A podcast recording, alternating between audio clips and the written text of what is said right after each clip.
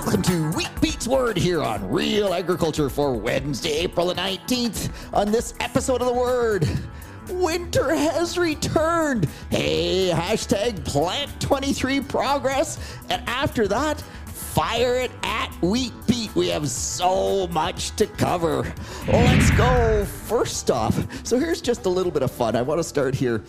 Google the, I think it's pronounced Euclodes caterpillar or the lichen mimicking moth or caterpillars. Uh, So Euclodes, by the way, is spelled E U C Y C L O D E S man, it was on Twitter. Uh, someone found one, and, I swear it does not look like any caterpillar I've ever seen. If you haven't seen that, uh, make sure you find a video to watch because it is quite really amazing. Okay, next, yes, we've gone from summer last week to oh my gosh, we're right into winter again, snow and all just really interesting. We do have both soybeans and corn planted.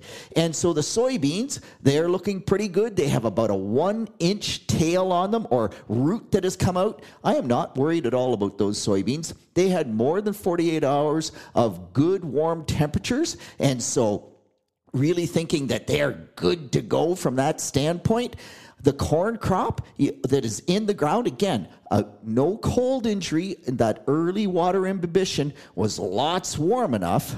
But corn seems to, we really like it to, to emerge uniformly, and it's very cool right now. And oftentimes, after we plant corn, if we get these colder temperatures and we get micro environments in the soil, we won't get as uniform as perfect a stand. I hope I'm wrong, but that's just one of those things that kind of niggles in the back of your brain that, man, corn is such a princess. We need it to come up uniformly. Will it actually do that? And it will depend, of course, on does it, does it get warm again next week? How does that temperature, the longer it stays cold, I think the more challenge that corn crop is under. Yeah, soybeans, as long as they don't get frozen off or rot in the ground, which would take a lot of tough weather, I'm not worried about them whatsoever. Kind of interesting. Bob from DeKalb, uh, Bob Thurwall saying that he stuck the soil probe in the ground. I believe it was Monday night at 4:30. He was astounded. Now this I think is in the Glencoe area, but at two inches it was still eight degrees Celsius. So that's really warm. What's interesting is that Mark, Mark from Delmarva, they planted corn on, I believe it was April the 1st or April the 3rd, and they had really warm temperatures like we had last week. And then they got two weeks of super cold weather. And he went and he stuck that soil probe in where they had worked the soil and it had dropped down dramatically. I don't remember the exact number, but something like 41 Fahrenheit, which is around 5 Celsius. He stuck it into a hay field, and that hay field was still 10 or 12 degrees. And you go like, wow, why would that be? Well, it's quite simple. We had enough warm temperatures that the soil warmed up, and then once they got that couple of cold days, the grass cover or the alfalfa cover or the winter wheat cover, there was enough growth there that it was insulating that temperature. It was going to take longer to drive those cold temperatures in. The bare soil where they worked it, those cold temperatures were going to go in much, much faster. So just a, a really cool difference around that. But AJ in Kansas reports yeah, baby, they got rain. So good for them. They've been so dry. They finally got, I think it was an inch of rain. That's enough to get things started, but certainly just enough to get things started. They are going to have to have a whole lot more rain to make the, the crop keep going. All right, just in terms of where are we at, Dale Cowan from Agris Co op reporting that at, I think it was at Ridgetown, 158 crop heat units. Now, this is not growing degree days for wheat. That's different calculation because crop heat units we're using basically a base of 10 Celsius. It's not exactly that because it's a different calculation, but it's close. With wheat, we use zero Celsius, but 158 versus 58 on normal. And so if you had a planted corn right at the very start of the warm weather last week, it typically takes 150 crop heat units to get that corn out of the ground. You could have corn emerging. That's not quite there, but we really are ahead. The dandelions are already in bud on Saturday. I was out scouting wheat fields. I was near Bayfield. They were already in bud.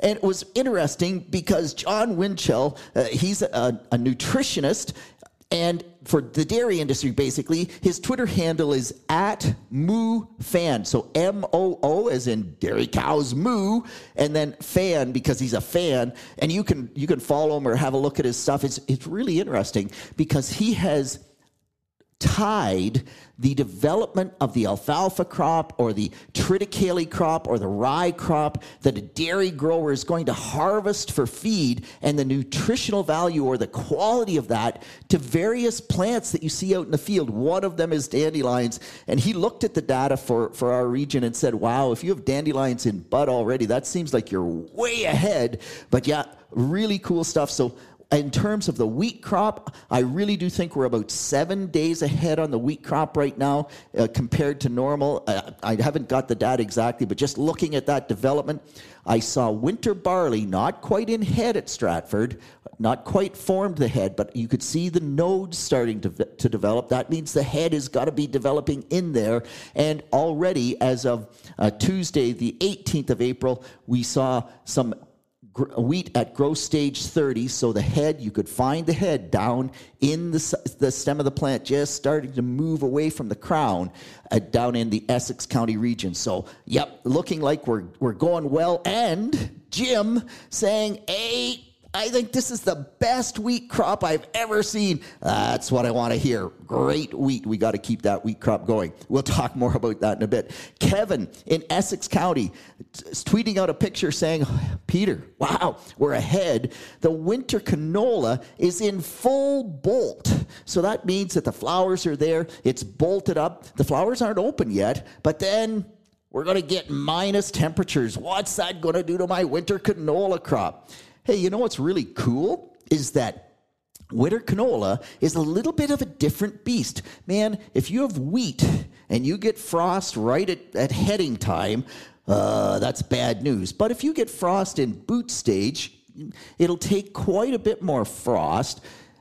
The winter canola crop, it's much more resilient around that flowering time frame. So the bud stage, even if we get really cold temperatures, kill a bunch of those flowers, the winter canola crop will simply make new flowers and reflower and still have an excellent yield. The yield will hardly be hurt at all where winter canola really gets nailed hard, or any canola for that matter, not just winter canola, but any canola crop, is when we get those freezing temperatures right at the tail end of flowering and in that early pod formation and fill stage because then the plant won't reflower and that would be kind of be bad. But right now, winter canola should be in great shape and that's exactly what we want to see because we want to add another crop to our rotation. All right, let's move on. Here's a really interesting thing that was thrown at me late last week and I'm not sure I'd I need some feedback here.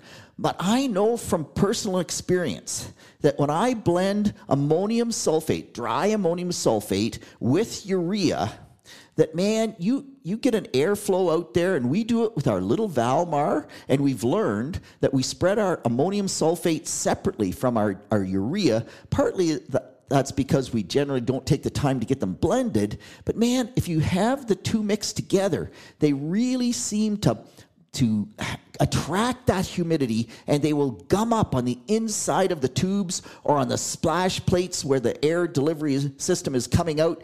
And what I learned late last week from a, an agribusiness outlet and a couple of other growers that I talked to is that if you go more than about 50 pounds of product of ammonium sulfate in that blend with the urea, that you can really have way more trouble. If you can keep that ammonium sulfate rate lower, it doesn't seem to have that much impact. So there's, I'd like some feedback on that. If that is true, ah, we got to rethink some of these blends we're doing with a spinner spreader, what I was told is that, yep, even with a spinner spreader, if you have a lot of ammonium sulfate in the blend, you're going to have to clean off the, the paddles on that spinner pretty regularly, or you're going to get into a streaky mess. All right, just while we're on wheat, Tony saying, okay, Peter, uh, one application with an inhibitor versus a split application. Uh, where am I at? I got really well advanced wheat. And so Rob McLaughlin from C&M Seeds and I did a, a video on this exact thing in terms of looking at your stand, assessing your stand. If you have big tiller counts,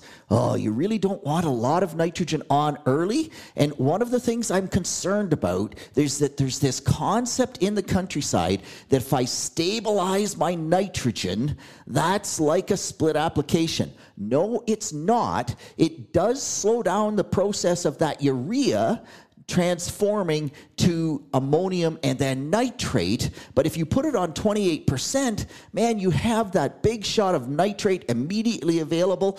And it doesn't act like a split application even on urea because it does slow down that conversion, but we still get a lot of nitrogen available really early in the growing stages, and that just means you're more lodging prone. So it does not act like that, that split application. The one exception is if you're using a product like Pure Yield or ESN and a portion of the fertilizer there, then that portion will be a split application. My big challenge with those products is do we know when they're going to release and will they release at the appropriate time for that split application? So i'm a big like if you really want to manage wheat i still think split application is the way to go.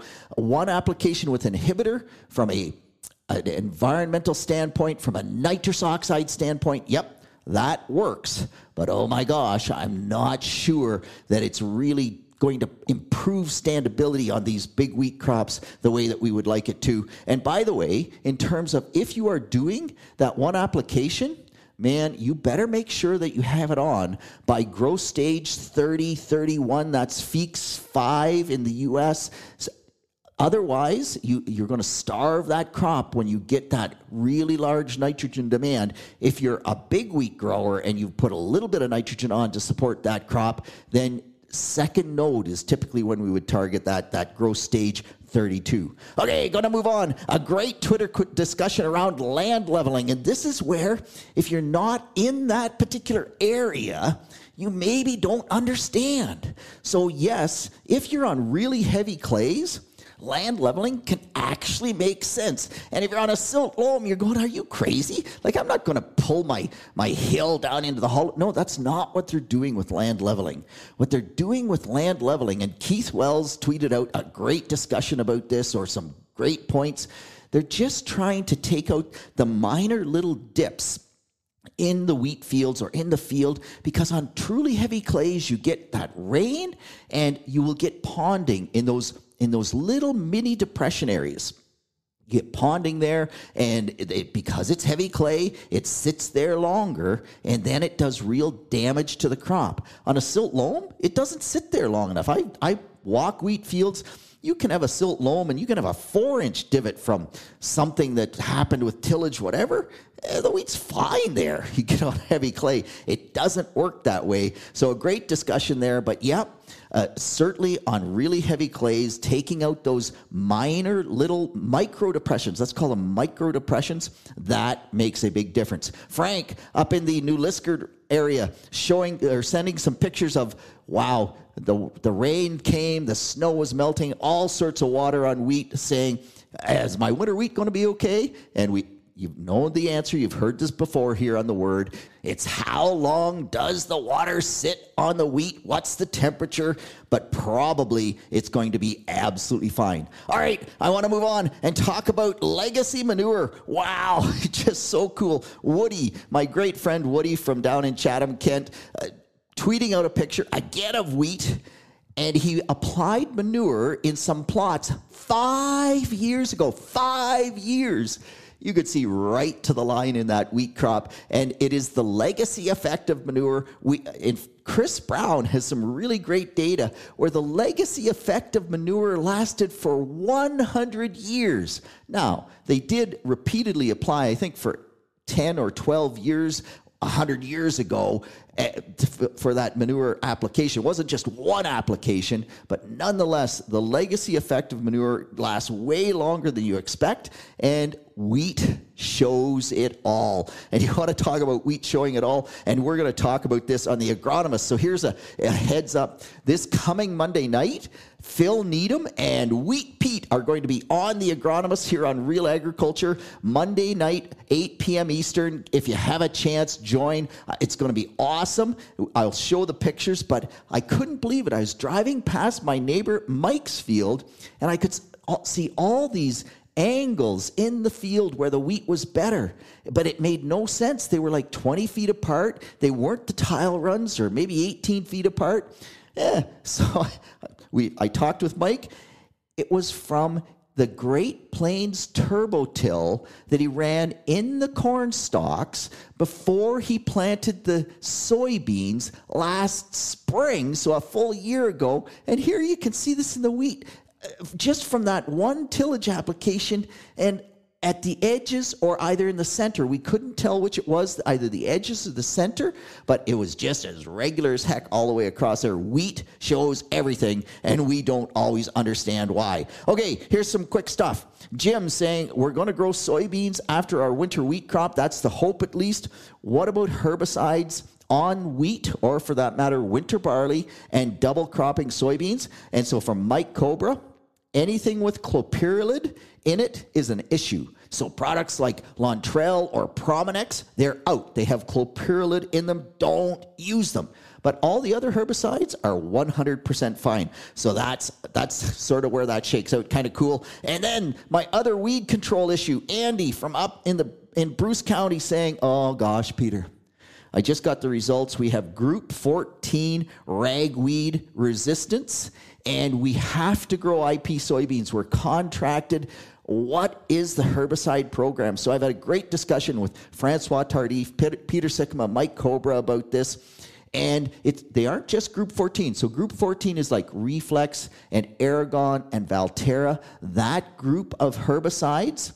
But they're also group 2 resistant. So that's the Pursuits and the Classics, those kind of, of products. And then we might also be group 5. So that's the triazines, metribuzin, but they didn't test them for group 5. And Mike saying, in eastern Ontario, there are some populations that have been tested that are group 2, 5, and 14 resistant. In Bruce County, most of the populations we think hopefully are just group 2 and group 14. But Andy's saying, what's like what's left? And the answer is the only thing that is really left is Basagran. And Basagran is so touchy on trying to get ragweed control. Uh, so here's the, the thought process. First off, uh, we don't know for sure on these group 14s is we know that post emerge they aren't working the reflex isn't working we're pretty sure the blazer isn't working but we're not sure if some of the Group 14 soil applied will still have activity. That's the way it works with the Group 27s on water hemp. So we're still thinking that maybe Valtera might some, have some activity there. And the other product, 2,4-D in the burn down, we do see a little bit of residual control on ragweed with 2,4-D in the burn down. So I think we have to go there. That means you got to put the 2,4-D on and hopefully leave a little window before you plant, although soybeans are pretty tolerant. The other product is metribuzin. If it is not group 5, not triazine resistant, metribuzin makes a huge difference in the trials that Mike Cowbrough showed you need that higher rate of metribuzin. And so, from a higher rate standpoint, it's what's your soil pH? Are you sand or are you clay? But we really need to push that metribuzin rate up in order to try to get control of the ragweed. And last, when we use Basagran on ragweed, we often see a bit better control on ragweed if we add the blazer the two together are better than either by themselves. Maybe that combination will still, it'll be the Basagran doing the work, but maybe the Blazer burn or acting on the plant will make the Basagran work better. We're not 100% sure. The upside is, in most fields, this is just happening. So weed populations are not that high yet, we hope, on these resistant ragweed. But if you see it escape, pay attention. It might be resistance. And in IP soybeans, the, it really gets tough. The only other option is go to an enlist or an extend soybean, and then you're in many cases you are out of the IP market. Look at that! I am so far out of time. That's it. That's all. On behalf of the team here at Real Agriculture, this is Wheat Pete with the word for Wednesday, April the 19th. Keep the messages coming, and I guess I'll keep talking too long. See you next week.